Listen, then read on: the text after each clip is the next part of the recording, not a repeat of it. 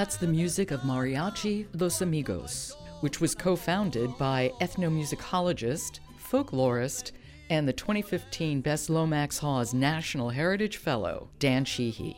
And this is Artworks, the weekly podcast produced at the National Endowment for the Arts. I'm Josephine Reed. Dan Sheehy has folk and traditional arts in his bones. He's spent his entire adult life appreciating, encouraging, supporting, and campaigning for folk arts. In 1978, he joined Bess Lomax Hawes at the newly formed Folk Arts program at the National Endowment for the Arts. When Bess retired in 1992, Dan took over as director of folk and traditional arts at the NEA. From the NEA, he moved in 2000 to Smithsonian Folkways Recordings. Under his leadership, Folkways has published more than 200 recordings, earning 17 Grammy nominations, winning five, as well as one Latin Grammy. He's co edited a volume on the music of South America, Mexico, Central America, and the Caribbean. And he's written his own book on mariachi music in America. And as if all these accomplishments aren't enough, as you've heard, he's a talented trumpeter whose group, Mariachi Los Amigos, is Washington, D.C.'s longest existing mariachi ensemble. When I sat down to talk with Dan Sheehy, I had to start with the obvious question. I have to ask how a person with the name of Daniel Sheehy became so interested in mariachi music. Well, there there are different lengths of answer about that. the, the shortest version is uh, just lucky. I fell in with the right people at the right time the the more medium length answer is, that uh, um, really it's a story of my career in general. Uh, you know, I was in, at UCLA in the late '60s, studying to be a high school band director, a music educator in general. And UCLA, there was this extraordinary program with musicians, top quality musicians from maybe 20 cultures around the world. So I got to play a little bit of of gagaku music, you know, uh, Japanese court music, uh, African drumming. I was very much involved in West African drum- drumming, uh, studying with Kwesi Badu, who was a great master drummer, Shanti, and other music. And at the same time, a friend of mine at UCLA invited me to play in a rhythm and blues band. It was an African American, almost entirely rhythm and blues band that played every weekend in Compton, which is in those days almost exclusively African American neighborhood. And this was like 1967. I was really taken to the music, and also the Ashanti drumming. It was just a wow experience for me. I was in total awe of the skill of this Ashanti master drummer. And after a while, I started to think or realize, I started looking at my own educational experience, and I thought, wow, why wasn't Ashanti music part of that? Why wasn't why wasn't rhythm and blues with James Brown a part of that? And I'd started playing mariachi music and Mexican mariachi music and Mexican son jarocho music from Veracruz. And I said, this is all great music. Why wasn't it part of my of my upbringing, of my music education? And that's when I started, I was shifting over to ethnomusicology that really looks at all those issues beyond the sound, in the case of music, beyond that person, the context of that it's performed in. I, I had two twin pillars from that point on that, that guided me. One was just being in awe of the skill and the beauty, uh, complexity of these musics and the musicians that perform them. And also, I was a little bit indignant. I saw it as a social justice issue that needed to be resolved. Certain musics were favored, and um, nothing against the musics that I was studying because I love them. That's why I was studying and playing them. But why weren't these other musics included? The answers were social answers. Uh, it had to do with you know how our society's put together, how the the public school structure is put together, what's favored, what isn't favored, what's part of the canon, what isn't part of the canon. And I became driven with the desire to do something about that. So in my private life, so to speak, my mariachi music became a major thing for me. I played anywhere from 30 to 35 hours a week. Could be weddings, could be uh, birthdays, could be funerals, even all sorts of things. And it just sort of pulled me in. It was such a beautiful experience being part of people's lives and communities that I had not been raised in. So that's basically was the beginning of the rest of the story. But you, you came at it through music. Did you grow up in a house that was music? You grew up in Bakersfield. I grew up in Bakersfield, California, which was then a small town in the southern Central Valley of California. Agriculture and oil was were the two basic industries there. My mother loved to play piano. She'd been a bass player, but she did it just just at home, you know, mm-hmm. for fun. And my father, uh, he would used to sing Bing Crosby tunes basically around. He was Irish American from Boston. I think the, the, Bakersfield experience contributed to what I ended up doing as well. You know, I didn't realize at the time. You just grow up and what it is, it is, you know. But uh, yeah, one neighbor was Basque, others were Mexican American. On the other side, we African Americans down the street later years when I came back, the, the, more I looked, the more I realized how really multicultural and how you know, diverse and it was like my eyes had been opened. So anyway, that would have led up to when uh, somehow I met Bess Lomax Hawes. Which was going to be my very next question. How did you first meet Bess? Well, I'll tell you the truth, I don't remember. uh, but I do remember that Bess, who was the, the sister of Alan Lomax, the great American folklorist, and the daughter of John A. Lomax, the, the father of the two great American folklorists and great American folklorist himself, she invited me to teach one of her classes at California State University, Northridge. She had two classes there. She was a full professor. And she hired a folklorist and an ethnomusicologist to take on the two classes. And I taught ethnological music. Then uh, that was about 1972. And uh, I remember she invited me to her house. I was playing 35 hours a week at that time, teaching in courses in three different colleges and, and going to graduate school. And it's great being young, isn't it? Yeah, I think about that, and I can't re- believe how I actually did all that. I was probably just crazy, but uh, I thought, oh yeah, I'll go by for 30 minutes, you know, hear what I'm supposed to do, then I'll be out of there, moving out of the next thing. And I tell you, three hours later, I was looking at my watch, saying, "Oh my God, where did the time go?" My second thought was, these folklorists can really talk. How did you come to work at the Arts Endowment? That was in when was that? 1978. 1978, I was in the final months of a Fulbright Hays Fellowship to do research in Veracruz uh, in the Gulf uh, side of Mexico. I had literally a one room place the bathroom, everything, that was one room above a little restaurant. And the restaurant owner said, Daniel, usted tiene una llamada. You have a call. So I went downstairs, and sure enough, here's Bess on the phone. And she, being a Texan at heart and in her way of being, she says, Honey, we have something here at the National Endowment for the Arts that you might be interested in. So I found out more about it. And so I came back and I came up from Veracruz. It's a tropical zone and I remember Bess picking me up at the airport in March and driving to the hotel where I was staying. There were these snow balls, mm-hmm. really. There's big clumps of snow coming down. and me, having grown up in the desert of California and coming from the Veracruz, where, you know, it's tropical climate, this, I said, oh my God, what have I gotten myself into here? But what I got myself into was one of the, the great experience of my life, really. It became my life as opposed to my job, really. You and Bess really created the folk arts program here at the NEA. How long had Bess been here? Bess started work beginning of January 1977 at the National Endowment for the Arts, and then partly what had been a, a special initiative in the arts into a full fledged program. Bess came up with the idea of being very proactive, a fresh idea pretty much she had, in a way, created this network of people around the country who were close to local traditions. It might be Polish dance music, it might be spirituals from the deep south or something like this.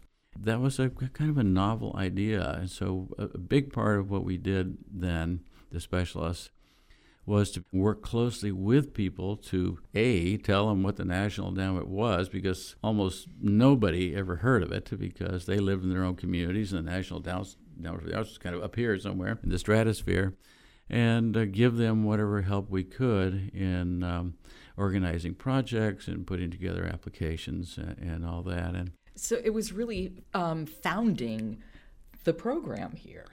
Yeah, yeah. Then Bess understood bureaucratic structures, and she saw the importance of giving this field the validity the, of intellectual weight, of aesthetic weight, of, of social weight, of every kind of weight you might imagine uh, that would go along with artistic traditions, and making sure it's considered on the same basis that other art forms are considered.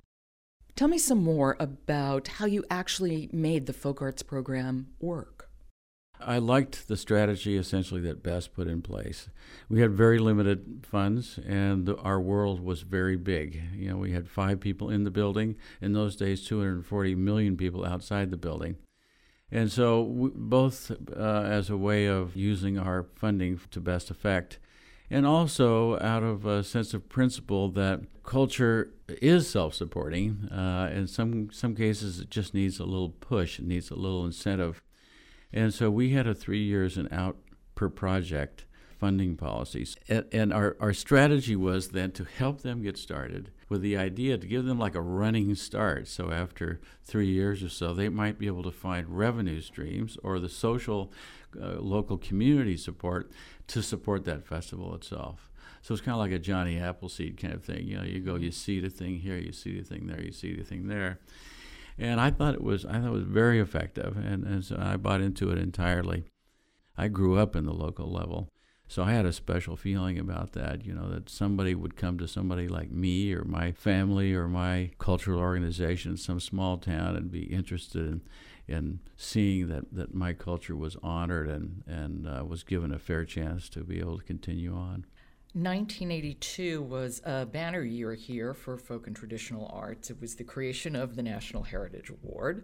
Take me through that. What was the thinking behind it? What we tried to do is to put a vision out there that would speak to the diversity that there is in the folk and traditional arts field in the United States, and at the same time be able to let individuals shine through the idea of having a group honored that was a very diverse group. You'd have maybe a Cajun fiddler, and you'd have a New England boat builder, and you'd have a mariachi musician or whatever it was. In those days, we were struggling with a number. I think the first number was 17.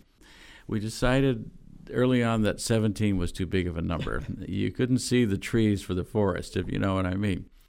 And so that number was whittled down to uh, a dozen or so. And then uh, later, after I left the National Endowment for the Arts, the number was decreased to nine.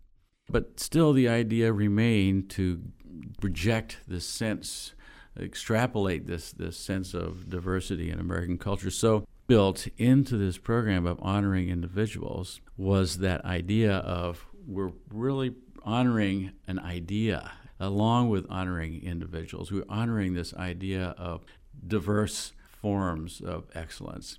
And also, we were very careful in our rhetoric to not say that this person is the best.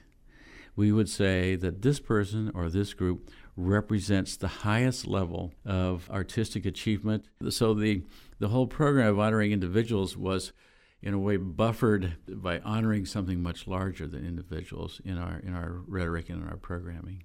You became director of folk and traditional arts That's here right. here at the Arts Endowment. That's right. That was in 1992. 1992, Bess retired, and then I, I became the, the director. And I'm sure after then. on one hand it was kind of daunting, but on the other hand, you must have had a vision for what you wanted to do as director Uh, it, it was daunting.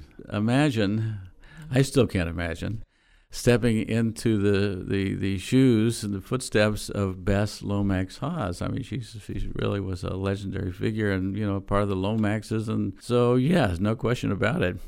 I'd worked with Bess at that point for for 14 years, and I'd worked with her before in California. So I learned a little bit of street smarts in terms of um, how to deal in bureaucratic settings and, and national programs and all that. But it was a challenge. It was a challenge, and I frankly never knew whether I was up to it or not uh, for the for the first while there. So after a while, I it was really a, a process of self-discovery as well as uh, discovering, you know, my own way of being.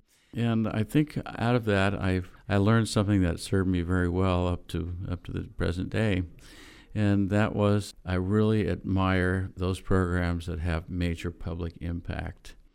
So I moved in. I worked with Bess. I considered her the architect, and I was the carpenter that came along and the finisher, you know, that, that built out the house from that basic structure. And so that's essentially what I did. We commissioned the study of the changing face of tradition. We we built out the apprenticeship program to reach more states. We uh, started at the beginning of a core support program for some of our main traditional arts organizations. There were very few, and they were important to our field, and they needed that core operating support. And uh, also, shortly after then, became the, the bad old days, the battle time, when the Arts Endowment budget was cut nearly in half uh, in the mid 90s, and we lost 47% of our staff and the whole structure of the Arts Endowment changed. It was restructured so the programs did not have their own budget. There were systems of formulas for scoring, for allocating budgets that were did not lend themselves as much to proactive uh, reaching out that has, had been the case in the folk arts program.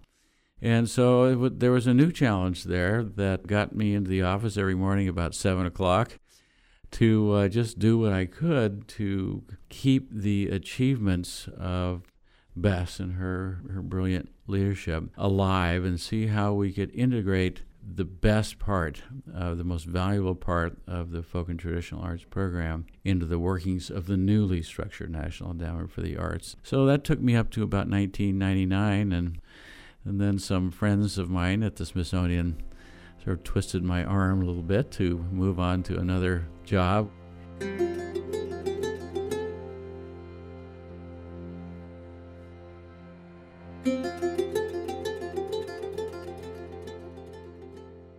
You've had a 15 year career at the Smithsonian, directing and curating Smithsonian Folkways recordings.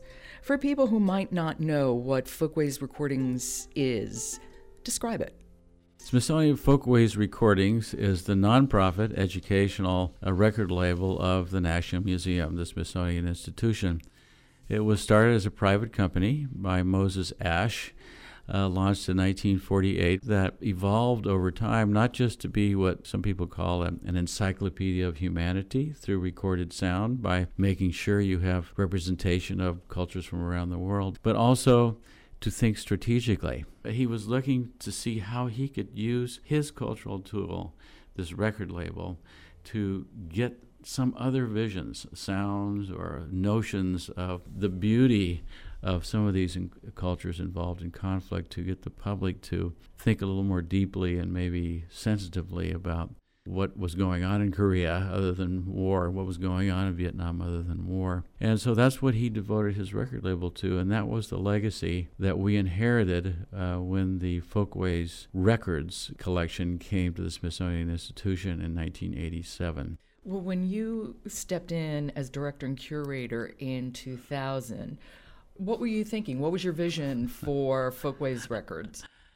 I um, came along and I said, Well, here we are. Okay we have 2,400, 2,500 albums of music from a big swath of the world.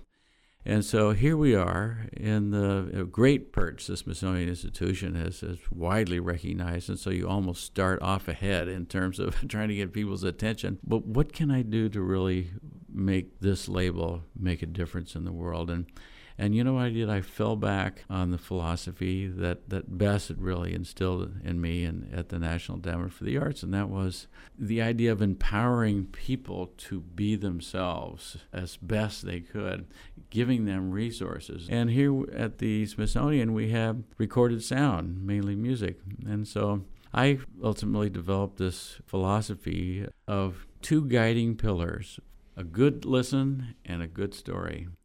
So you want to have music that grabs people because it's it's great music. It's well performed. It's it's interesting. Maybe something like no one's ever heard before. Sometimes one of our slogans for a while was the best music you never heard. I remember.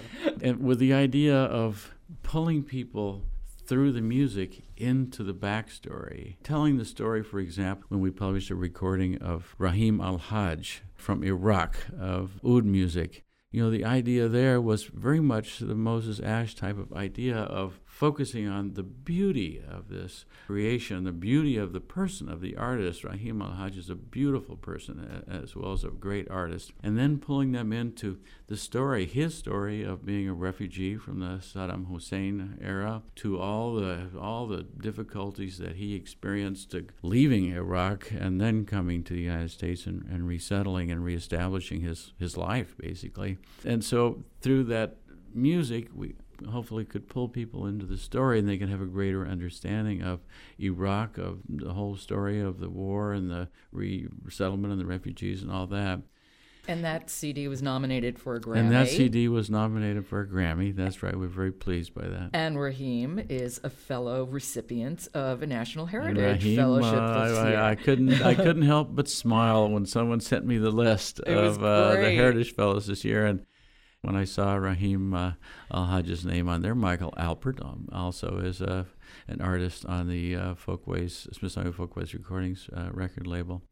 And in other cases, there'd be the story that would hopefully grab people and pull them into the music. Another recording that won a Grammy was a very ethnographic, so to speak, accordion recording that was done by uh, a rabbi who teaches ethnomusicology at Tufts University, Jeffrey Summit, who had been working with a Jewish community in Uganda that had become Jewish by being converted following their leader in about 1919 and embraced Judaism and all its musical traditions and religious traditions. And the music was beautiful, but I think the story grabbed a lot of people, so they would come in and learn about the music. And then for us, seeing that connection back to the community was the same kind of connection that we tried to do with the Folk and Traditional Arts program at the National Endowment for the Arts. The more we can see that the community benefited in a, in a substantive maybe longer term sort of way, the more we felt we'd really done our jobs here. And that's that's exactly what, under my time at uh, Smithsonian Folkways Recordings, that's what we try to do. You also were director of the Smithsonian Center for Folk Life and Cultural Heritage. Was that simultaneously along with your directorship of Folkway Records, or did you just take a little sabbatical? Were you doing both at the same time? That's what I'm trying to ask here. I suppose the best answer is I was trying to do both at the same time. Fortunately, both of those institutions, the Center for Folk Life and Cultural Heritage, which is the host unit in the Smithsonian for Smithsonian Folkways recordings, fortunately the staff was just terrific. And so, and I'd known most of them for many, many years. It was a challenge to do both of those. In fact, before then, I was actually acting director of the Smithsonian Latino Center for a year in a time of transition. And in the case of the of the uh, Center for Folk Life and Cultural Heritage of the Smithsonian, for me, it was like a homecoming because my earliest and most deeply uh, impressionable, I suppose, experiences were in the 1970s when Bess Lomax Hawes had hired me to do field work for the Smithsonian. I came back and met the folks in the center in the mid 70s and and then worked alongside them as a volunteer at the Folklife Festival for many years after I moved to Washington. And so to actually work and be director of the Center for Folk Life and Cultural Heritage for four years was a very wonderful feeling of homecoming, really. And it was it was a beautiful time for me. At at one point though, I thought that both of those institutions needed their own full time director with nothing distracting them. So I stepped out of the, the director of the Center for Folk Life and Cultural Heritage position and just uh, was left with my wonderful Smithsonian Folkways recordings uh, hat at that point. Okay, Mariachi Los Amigos. Mariachi Los Amigos. You are one of the co founders. That's right. How did this band come together? Frankly, when I moved to Washington, D.C. from uh, California via Veracruz, I was experiencing some serious culture shock. It was for me very different being on the East Coast than being on the West Coast. It was it was a much different cultural terrain here in Washington back then. And there weren't a lot of Californians around, and there weren't a lot of mariachis around, but somehow I just happenstance ran into a local group playing mariachi music at the Folk Festival of Greater Washington at Echo Park. So I fell in with a few of them, and I remember about six months later, a few of us decided to start a new group. We were all friends. We liked playing music together, so we called ourselves Mariachi Los Amigos, the friends. And our first job that kind of glued the group together was playing for the Monday night all you can eat Mexican buffet at the Ramada Inn right next to the, the Highway 395 in Alexandria. From those uh, glorious beginnings, the group kept going miraculously. And, uh, you know, for some of us, it was, uh, as they might say in Spanish, a desahogo. It was a way to let off steam. It was, it was a, for me, a great balance to uh, working in an office all day. And then go out, make music, have people get really excited and yell and sing along and clap and you know go wild. It, it was a great tonic and a great balance that uh, that served me very well over the last uh, 37 years or so now. And you played at the White House. Oh yeah, we've played at uh, all kinds of places but, in D.C. Uh, yeah, the White House. How? Who? When? Well, we played a couple of times, but the more memorable time was the uh, Mexican president, President Zedillo, and his spouse was visiting the Clintons. It's the Bill Clinton administration, and uh, they invited us to play for the sort of the preliminaries. And so we put on our suits, did our whole thing, and played there for a while. And then they all moved into into where the banquet was set up. The security people moved us into the blue room, the small small room in the White House, and and we thought, well, this is it. Okay, they're going to take us out to the gate and we'll leave. The door is open. In walks Bill and Hillary Clinton, arm in arm, and President Zedillo and his wife, arm in arm. They shut the door. Bill Clinton says, okay, guys, play me something. And so we started to play our signature, the Mariachi signature song, El Son de la Negra. And about halfway through, the social secretary is giving me the evil eye to, okay, cut it, cut it, cut it. We need to get them out of here. in closing, what does it mean for you to get the Bess Lomax Hawes Award? I'll tell you the truth. I don't think I know yet what it really will mean for me to have been selected to receive the Bess Lomax Hawes Award. Uh, I was taken aback at the beginning because, again, I had been involved in the creation of the award in 1999, I think it was. And in my mind, the voice of Nati Cano, the great mariachi uh, recipient of the Heritage Fellowship, about, do you know what this means? This is a serious thing. And, I, you know, it means uh, the weight is on my shoulders and the responsibility. And, and I think after really worrying about being on the receiving side as opposed to the giving side, I decided it's doing no good whatsoever to worry about this. So I should just enjoy it as much as I can. And so, thinking ahead, basically, I, my plans are to follow the Nati Cano philosophy of this is this is something to take inspiration from, and then uh, move that into whatever next chapters of my personal life and my professional life that I might have left. That was musician, ethnomusicologist, folklorist, and the 2015 Bess Lomax Hawes National Heritage Fellow, Dan Sheehy. You can meet Dan and hear the music of Rahim Al Hajj and Michael Alpert at the free 2015 National Heritage Fellows concert. Join us on October 2nd at 8 p.m. in Lisner Auditorium here in Washington, D.C. And if you can't make the trip, not to worry, we're webcasting it live. Go to arts.gov for more information. You've been listening to Artworks, produced at the National Endowment for the Arts. I'm Josephine Reed. Thanks for listening.